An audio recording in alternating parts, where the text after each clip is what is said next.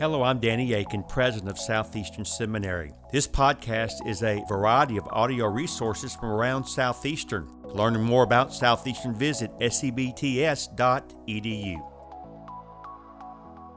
Well, good morning, Southeastern. Take your Bibles and turn to Nehemiah chapter 4, and I will catch up to you there uh, in just a moment. I am so excited to work with our Global Theological Initiative and also the centers at Southeastern.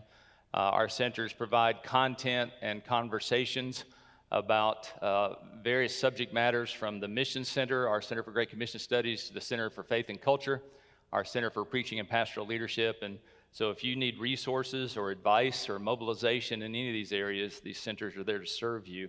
We are excited in our Global Theological Initiative. We, we don't talk a lot about it publicly sometimes because of some of the places where we are. Uh, many of our students in, in, some of the most persecuted places in the world. Many others are refugees uh, who are searching for homes uh, as, they, uh, as they continue to spread around the world. So we have the, the fortunate pleasure. We hope to be in 10 languages by the end of this year. So if anybody here speaks Arabic, come to Patterson 327 and talk to Elizabeth. And we'd like to meet you because uh, we'd like to get that one nailed down. So, mission fulfillment in a world like this, where we have so much craziness and lostness uh, is tough. Temptations are real, and opposition is ever present. Last Thursday, uh, Dr. Major, Major Dr. Dr. Major Jeff Struecker, PhD Major, Major Doctor Jeff Struecker preached about leaders who fail and fall. And uh, this could be part two of that message. We didn't plan this. I, I'm praying that the Holy Spirit did that and that I was listening. And so I hope this will be helpful to us. So maybe we ought to pay attention together to this because we have a God to glorify, we have a great commission to fulfill, we have disciples to make, and our own discipleship to grow. And so we need to pay attention. So, how can we successfully navigate our own obedience? How, how can we navigate our service to King Jesus in this very fallen creation? And Nehemiah is going to help us. Nehemiah faced an extremely difficult context with enemies who sought to distract, that word's important to me, distract the people of God from focusing upon the mission of Yahweh. Uh, in church consulting, and I've had the privilege of consulting with a lot of churches in a lot of places, um, I see mission distraction often. It's different than what we might call simple mission drift. Uh, my wife and I grew up near a river, and we would go on what you call float trips on this river. You'd get in a canoe or an inner tube, and you'd float down the river. It wasn't whitewater rafting by any means. You wouldn't even you wouldn't even steer except to avoid some obstacle. You just floated and drifted down the river.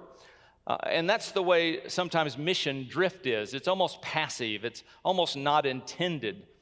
Mission distraction is much more proactive. Mission distraction involves intentionally pursuing wrong or at least lesser choices. They seem like okay things, they seem like even important things, but the priority given to them will siphon off the clear focused and the best energy from the highest, most important priorities. It's a very deceptive temptation from our enemy to lure us into this distracting chase, and I see it often. So we may accomplish our mission but we rarely will accomplish God's mission. Our study in Revelation last semester, I think, testifies to the fact that man's going to fight God till the bitter end. And so we see that they hate what they cannot control, they hate what they cannot cancel. But when our Lord chooses to act, don't miss this, when our Lord chooses to act, he will not be ignored and he cannot be denied. Demons will rush into herds of swine that go flying off of cliff sides into the seas, and entire villages will know about it. But it doesn't necessarily mean the whole village believes. Enemies will always challenge every major movement of God. Charles Spurgeon once said, he said, God had one son without sin, but he never had a son without trial. So, how will we face the temptation of distraction? How will we respond, uh, and how can we make it an opportunity to grow rather than a moment of failing? See, the Hebrews failed, and God used Babylon to take them into exile until Persia conquered them and allowed them to begin to return. And the first group returns to rebuild the temple, but the enemies in the land discourage them, so all they get done is the foundation.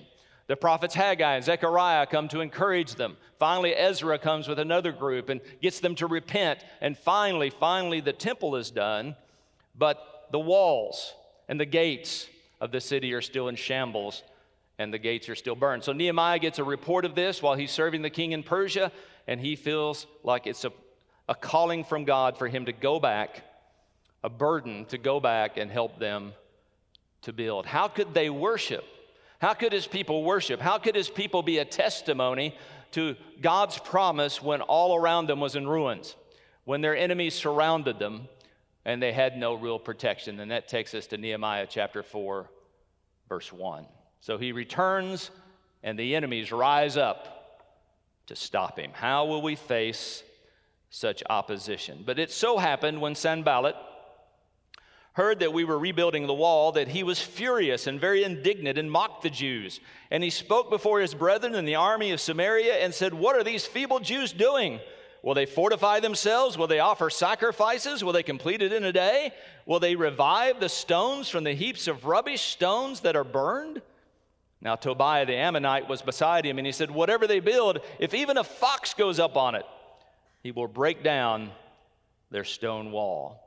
I just want to share some things that I think Nehemiah helps us to understand when we face opposition, but when we're also fully determined, when we're determined to focus on the mission of God.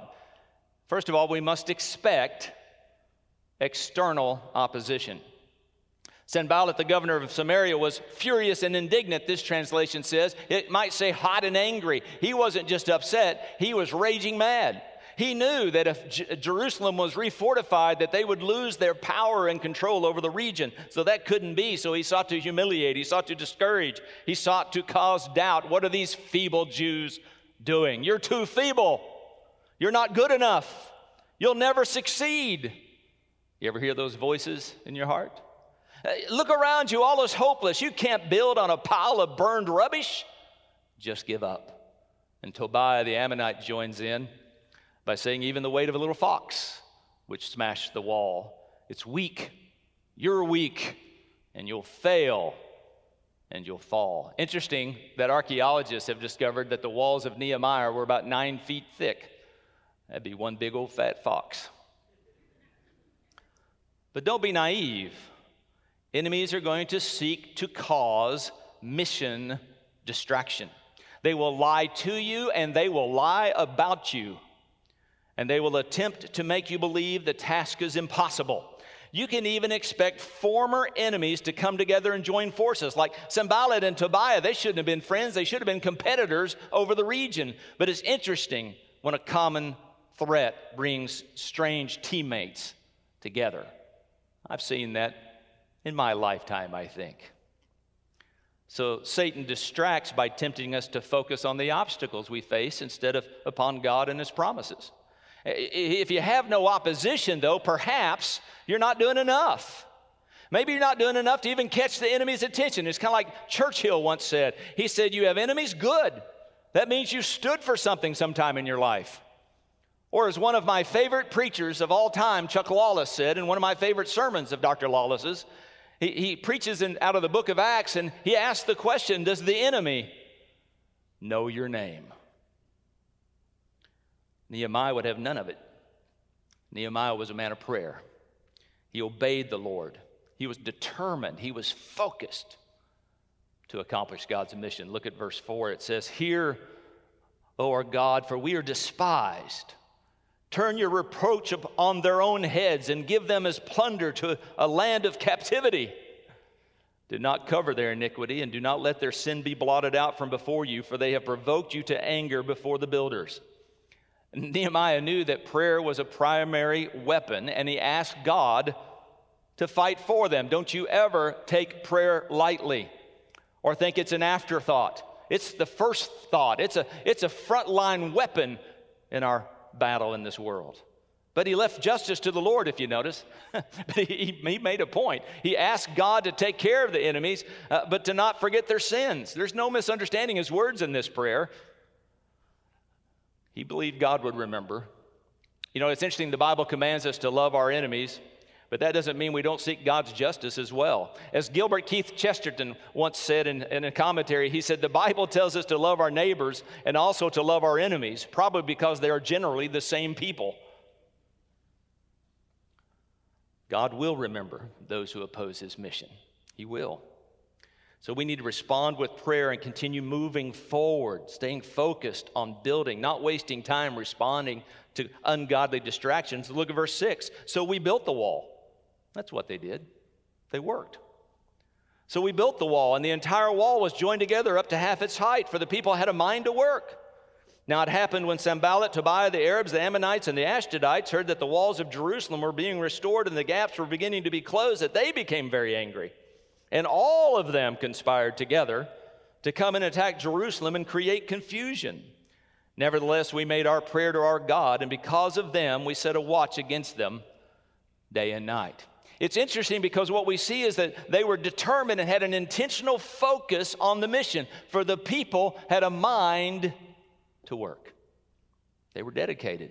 And this angered the enemies even more, even to the point that the old Ashdodites, those are the Philistines, the old Ashdodites show up. Old enemies will often arise. They'll come out of the woodwork. They'll join up with those strange teammates and work together when you least expect them. And they all devise a plan of attack. How does Nehemiah respond? Prayer and preparation. Takes some practical action. He stays focused. He seeks the Lord. He works hard and he takes practical and spiritual action. He even assigns around the clock security duty. Vigilant warrior leaders guarding against the enemy. That's a good picture of the church. That's a good picture of how we ought to be working together, a good picture of wisdom as we move forward in God's mission. Because when you're fully determined to focus on the mission of God, you got to expect external opposition. But you also better be prepared, secondly, to respond to internal problems. Stuff will happen on the inside too. Look at verse 10. Then Judah said, The strength of the laborers is failing, and there's so much rubbish that we're not able to build the wall. And our adversaries said, They will neither know nor see anything till we come into their midst and kill them and cause the work to cease. So it was when the Jews who dwelt near them came that they told us 10 times, From whatever place you turn, they'll be upon us. Sadly, there were those on the inside who, who agreed with those on the outside and thought the task was too great. They, they felt overwhelmed. They felt distracted from the mission. It says that they were failing, which means to stumble or totter. It's this idea of think of a, a worker carrying a heavy, heavy load about to fall over because of the weight. Plus, there was just so much rubbish to be cleared. You can't build on rubbish. Solid foundations are a must. Those ruins also represented, you got to think about this, past defeat. The fact that the walls had fallen down and the gates were burned, that was a testimony to Babylon. That was a testimony to their failures. That was a testimony to their sin, to everything they'd done wrong. And failures of the past needed to be cleared away. Those historic wrong loves and those historic wrong fears. Those wrong loves and those wrong fears become idolatry for us if we're not careful and weaken us and distract us so we have to replace them with the proper loves and fears of God, or we're just going to try to build on a pile of rubbish. And interesting in this passage, those living near the enemies were constantly telling those who wanted to build of the threat they, they just spoke of gloom and doom repeatedly. When your own people start speaking nonstop about fear, it is so discouraging when you're trying to move forward. Are you surrounded by people who are so negative and so fearful all the time? Maybe they were more focused on the opposition than they were on what God was calling them to do. Maybe they were just a little too close. Maybe they spent a little too much time listening to the wrong voices or reading the wrong posts and reposting them to everyone they knew over and over again. My friends, it's rubbish. From whatever place you turn, they'll be upon us. Some seek to dwell in a dumpster full of rubbish, I think. Rather than allowing God's grace to haul it away. No hope or faith in God's ability, no seeking his face, just the enemy's opposition, determination versus distraction. In my pocket, I have a little coin. This little coin, this is a, a small copper coin. You won't be able to see it from where you are. Just believe I have a little copper coin in my hand. This is called a tambala. This is, comes from Malawi. I've had this little coin for over 20 years. When I got this coin 20 something years ago, I think it was worth 1 16th of 100th of a penny. I mean, you couldn't make a more worthless piece of currency than a tambala. It must cost a thousand times more to make a tambala than the tambala is actually worth. I pray the nation of Malawi no longer makes tambalas. It's about as worthless a coin as you could find. But let me tell you something, my friends. When you hold it right in front of your eye and that's all you see, my whole world is tambala, tambala, tambala. That's all there is. Sometimes that's how I find church leaders. Sometimes that's how I find students. They've got the wrong things too close, and that's all they see. It would have been so easy for Nehemiah to just throw up his hands and say, Well, that's it. I'm, i quit. I'm heading back to Persia. I live, in the, I live in the palace back there. I don't need this. And many are going to do that. They're going to cut and run when they remember something being better or, or when things get hard. When the enemy attacks or they hear negative words from others, they give up and quit. But what if, what if you're truly missing out on a movement of God that's just getting ready to start? You better expect warfare, even from within, when he's about to do something very special. Listen, Nehemiah took spiritual and practical steps. He's a man of prayer and action, and he knew he needed to strengthen his people. He, he reminds them of their true source of power. Look at verse 13. He says, Therefore I positioned men behind the lower parts of the wall at the openings, and I set the people according to their families with their swords, their spears, and their bows. And I looked and arose and said to the nobles, to the leaders, and to the rest of the people, Do not be afraid of them. Remember, the Lord is great and awesome, and fight for your brethren, your sons, your daughters, your wives, and your houses. So we better be prepared to deal with mission weariness and the need to motivate, to inspire, and take practical steps to help. Guards are posted and they're armed with swords, spears, and bows. These are weapons designed for both long range and hand to hand combat. They were ready for attack from any angle. Be prepared, be on guard, be ready for battle. And Nehemiah inspires the troops by appealing to their faith in God and their desire to protect their families. We serve a great and awesome God who works and fights on our behalf. Will we respond in faith or fail in fear? Because the enemy's going to do all he can to stop us from moving forward. And we have to be determined to remain focused. Yet our, the critics would not give up. Look at verse 15. And it happened when our enemies heard that it was known to us and that God had brought their plot to nothing, that all of us returned to the wall, everyone to his work. So it was from that time on that half of my servants worked at construction, while the other half held, held the spears, the shields, the bows, and wore armor. And the leaders were behind all the house of Judah. Now go on to verse 20. And wherever you hear the sound of the trumpet, rally to us there. Our God will fight for us. So we labored in the work, and half of the men held the spears from daybreak until the stars appeared. At the same time, I also said to the people, Let each man and a servant stay at night in Jerusalem, that he may be our guard by night and a working party by day. So when you're determined, when you're fully focused to move forward in God's mission, you got to expect opposition from the outside. You need to be re- responding to the internal problems you face. But number three, you have to press on with sacrificial faith.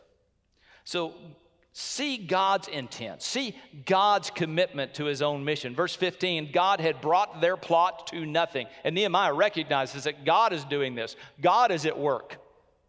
And, and God seeks for his mission to be fulfilled. I mean, we count on that. We have to. In, in our global theological initiative world, we have people in persecuted places. We count on God to protect them and to help them as they face real issues every single day. We count on Him And, and, and, he reminded them in verse 20 our God will fight for us. We, but we also have this responsibility of determination. So Nehemiah assigns weapons in one hand, tools in the other, the sword and the trowel. It's a good image for us. Well armed, alert guards have a way to force the enemy to reconsider the, their ambush tactics. And our commitment to his mission will require sacrifice. How far are you willing to go for mission fulfillment? So, no one involved in the rebuilding was even allowed to leave at night. they couldn't even go home, they kept working. In fact, look at verse 23. They didn't even take time to change clothes. Verse 23 says, So neither I nor my brethren, my servants, nor the men of the guard who followed me took off our clothes, except that everyone took them off for washing. Well, praise the Lord for that. Working on a wall all day in the Middle East. It's interesting because those last three words in Hebrew could be translated, each man his weapon, the water. In other words, the idea here is this idea of constant preparedness. They were always ready. They were intensely, intentionally determined, even in the face of great sacrifice. Now, distractions, problems, and needs continue in chapter 5, and I wish we had time to look at all that, but we don't. So I want you to go to chapter 6, because I want us to focus on a couple of more pieces to this before we go. They, they had years of struggle marked, uh, marked with, with rebuilding, with the rubbish, the ruins of their past. They were struggling with some of those problems in chapter 5. And though the work was nearing completion, their enemies still did not stop. Look at chapter 6, verse 1. Now it happened when Sanballat, Tobiah, Geshem the Arab, and the rest of our enemies heard that I had rebuilt the wall and that there were no breaks left in it, although at the time I had not hung the doors and the gates, that Sanballat and Geshem sent to me, saying, Come, let us meet together among the villages in the plain of Ono. But they thought to do me harm. See, when you're determined to be fully focused on the mission of God, expect external opposition. Respond to internal problems, but uh, and press on with sacrificial faith. And then finally, I want to spend the rest of my time on number four respond to criticism with truth and prayer. The enemies grew more desperate. They know that this is getting done. The walls are about there. The closer you are to fulfilling God's mission, the more intensely the enemy is likely to attack. So they tempt Nehemiah to stop his work and to come down from there and to sit with them and to debate with them. Stop working up there and come down where we are and meet with us. Stop the work of God and sit around the table with us. Let me tell you something, friends. Stopping the work of God and sitting around the table with the enemy is a dangerous place to be. The truth was, stop the work so we can distract you away from it and we can destroy you. Quit being focused on what God has called you to and waste your time and energy on us down on our level. But Nehemiah knew the truth. Nehemiah would not be stopped, and he had no time to stop and fall into the enemy's deceitful snares. Look at verse 3. So I sent messengers to them, saying, I am doing a great work, so that I cannot come down. Why should the work cease while I leave it and go down to you? I want to say that differently go down to you. I think that was better. But they sent me this message four times, and I answered them in the same manner. Listen, the name of God and his people were at stake. Those stones in that wall represented a whole lot more than some physical wall. They represented a people restored, a people, uh, a people protected. They represented God's mission and promise to bring a remnant of His people back out of exile and to restore them so that they could worship Him and bring Him glory. And He knew who these guys were. The passage says, our enemies. That, that doesn't mean we don't love them. That doesn't mean that we don't pray that they'd be saved or that they would be restored somehow, but it does mean we're not naive about their intentions and desires. Do not allow them to divert your attention from the great work God has called you to do by what they define as good or urgent or important. Man loves to create his own truth and then urgently expect you to live by it. This is more important. This should have your focus, they'll say. And they were persistent. They were persistent and posted, I mean, sent message after message to stop the work of the Lord, for Him to come down, sit with them, and waste time. Repeatedly, the attacks and temptations will come. So anticipate and be determined about the Lord's mission so you cannot be deceived or distracted. Look at verse 5. Then Sanballat sent his servant to me as before the fifth time with an open letter in his hand. In it was written, It is reported among the nations, and Geshem says, I mean, if Geshem says so, it must be true, that you and the Jews plan to rebel. Therefore, according to these rumors, you are rebuilding the wall that you may be their king. And you have also appointed prophets to proclaim concerning you at Jerusalem, saying, There's a king in Judah. Now, these matters will be reported to the king. So come, therefore, and let us consult together. See, when they recognized they could not goad him into some private debate with them, they went public and threatened to turn public opinion against him. And he sent an unsealed letter to intimidate Nehemiah, meant to be read by the people and the other leaders in Jerusalem. Sanballat spread rumors that Nehemiah was doing all of this to lead the people to rebel against the Persian king. And he hoped other people would read it and help spread the rumors. Gossip and slander are like that. They don't like to be caged, they don't like to be controlled. They want others to hear and believe in them. They seek to bully and intimidate. And my dear sweet wife, Teresa, here, I'll tell you, I don't like bullies. Destructive, inaccurate motive attribution is a curse in modern day evangelical life. This is really why they're doing what they're doing, when in fact that's not true at all and you don't even know what you're talking about, but you're basing your truth on gossip you've heard or by forming some unsupported opinion. Believe it or not, I used to direct our Doctor of Ministry program here. Southeastern used to be really desperate. And, uh, and I directed our Doctor of Ministry program, and I read all these doctoral papers. And I used to be called Dr. Red Ink by the way I marked them, because in those days you actually used a red pen. And I, I, had a code for grading, and one of my codes was UO, unsupported opinion. See, in academic writing, you have to have citations, you have to have footnotes. You, can, you can't just state your own opinion and get away with it. And sometimes, my friends, I just want to run around this world screaming, UO, UO. But the enemy won't give up, and the enemy won't shut up. So if Satan can't distract you personally, he'll tempt others to spread rumors and misrepresent your motives. Hawkins writes, O.S. Hawkins writes, just watch. If a Christian is all out for the souls and uh, for souls and has a heart for God, he will most, most likely will become the target for other people's tongues. Or as our president, Dr. Akin once said, naysayers don't have to be right, they just have to be loud. Don't be surprised when Satan fabricates lies about you if you're determined to fulfill God's mission. He's the father of lies. These are his children. But remember, Nehemiah knew how to respond. He responded with truth and prayer. Lies must be fought with prayerful communication with the source of real truth. When we speak truth, God can be glorified.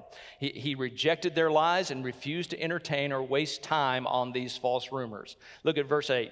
He says, Then I sent to him, saying, No such thing as you say are being done, but you invent them in your own heart. For they were all, for they all were trying to make us afraid, saying, Their hands will be weakened in the work, and it will not be done. Now therefore, O God, strengthen my hands. See, Nehemiah wasn't concerned about what others thought. He was far more concerned about what God thought. And so passionately work to be and to make followers of Christ, not followers of yourself.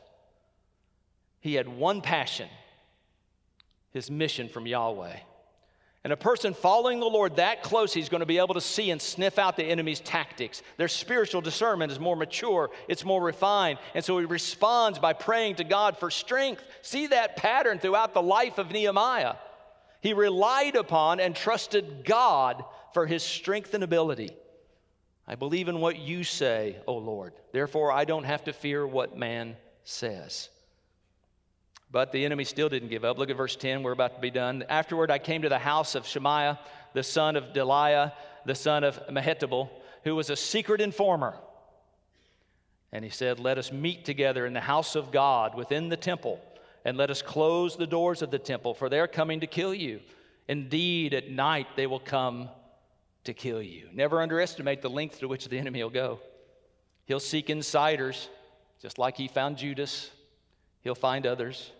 And there will be those who call themselves believers, but they don't seek the ways of God. There'll even be those who call themselves believers, but criticize or seek to defeat those who do want to follow the will of God. And here a man, a prophet, maybe a priest, if his father is the priest mentioned in 1 Chronicles 24, urged Nehemiah to flee to the temple and to hide there. You're going to be defeated, Nehemiah. So choose to protect yourself. Choose to be safe. Stop the work, protect yourself, and retreat. And I know leaders like this who were once on fire for the Lord but are now defeated and chose to compromise their mission. If we cannot trick you, if we cannot shame you, maybe we can get you to make bad choices of defeat. Can't you just hear the snake whispering? Think of yourself, Nehemiah. Save yourself. You can't win. You're not able. You're defeated. But listen to what he says in verse 11. And I said, Should such a man as me, as I flee? And who is there such as I who would go into the temple to save his life? I will not go in. Then I perceived that God had not sent him at all, but that he had pronounced this prophecy against me because Tobiah and Sanballat had hired him. For this reason, he was hired that I should be afraid and act that way and sin, so that they might have cause for an evil report, that they might reproach me. My God, remember Tobiah and Sanballat according to these their works, and the prophetess uh, Noadiah, Noadiah, and the rest of the prophets who have made me afraid. Hiding in the temple was not where Nehemiah belonged. And there was provision in the law for the court of the temple to be a place of safety and sanctuary when you were fleeing from others who were after you. But it also states that only the priest could actually enter the building. Non priests would enter the building with the threat of death. King Uzziah entered the building and got leprosy. So this false prophet was not declaring a word from God, but rather a word from the enemies who hired him.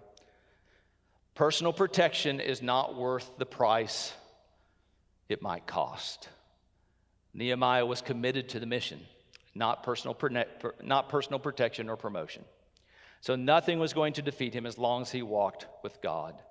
Listen, Satan doesn't want you to deny yourself. He doesn't want you to take up a cross daily. He doesn't want you to choose to pay the full price of true discipleship. Easy Christianity, where your felt needs are going to be met exactly the way you want them to be, where all your itches are scratched uh, to your personal satisfaction, but where there, there's no expectation of sacrifice, there's no expectation of service. That is so common. I, I, I make a, a partial living out of being a church consultant from churches who call me, and I have to talk to them about the decisions of defeat that they've made that have led them to to the current positions of absolute spiritual impotency that they find themselves in. And I say it just about like that to them. People love me. Defeated churches where I can simply attend as a spectator or a critic with no real personal investment, they're all around the world. So let's finish this up. Nehemiah could not be persuaded to live in defeat. So look at this, verse 15 and 16, and I'm going to stop right after this. So the wall was finished on the 25th day of Elul in 52 days. It's pretty amazing. And it happened when all our enemies heard of it, and all the nations around us saw these things, that they were very disheartened in their own eyes, for they perceived that this work was done by our God. Isn't that something? See what God does when his people are determined. He creates a testimony for himself through us. He, he receives the credit, he receives the glory. You don't see Nehemiah taking the credit for it. There's no bronze plaque on that wall with Nehemiah's name on it. He's praising the Lord. It's an amazing feat because that's the very business of God. In this, in this world of apathy, in this world of rebellion, God is looking for a people through which to do the miraculous. And so, despite the threats and the plots and distractions.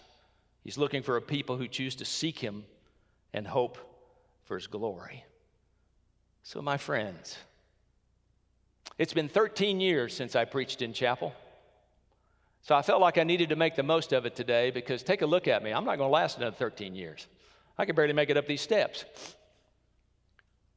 So hear me, Southeastern. We must not be distracted.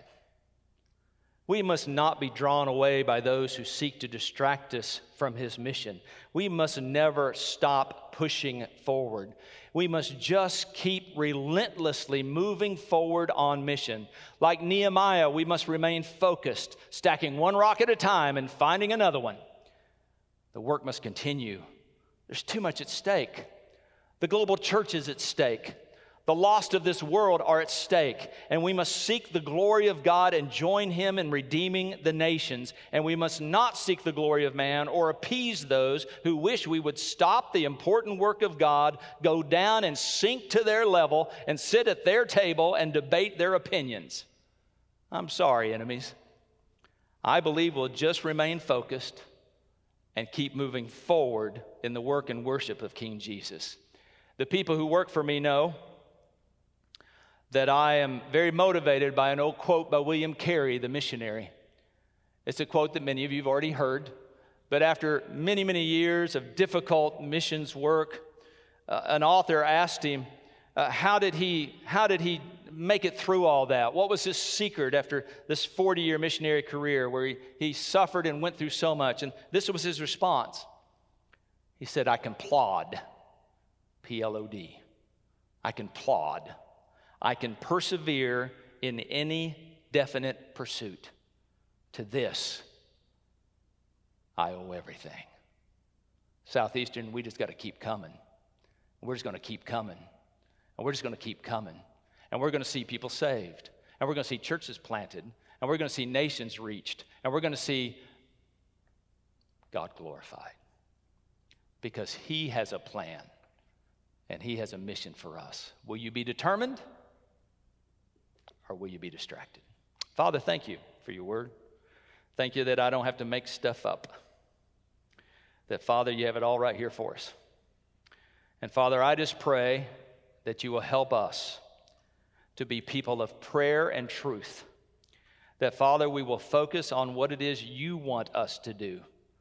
And that, Father, we will continue to move forward and that we will never stop. Lord, we know that there will be uh, an enemy who seeks to stop us. We know that in this fallen creation, we will have those who criticize us.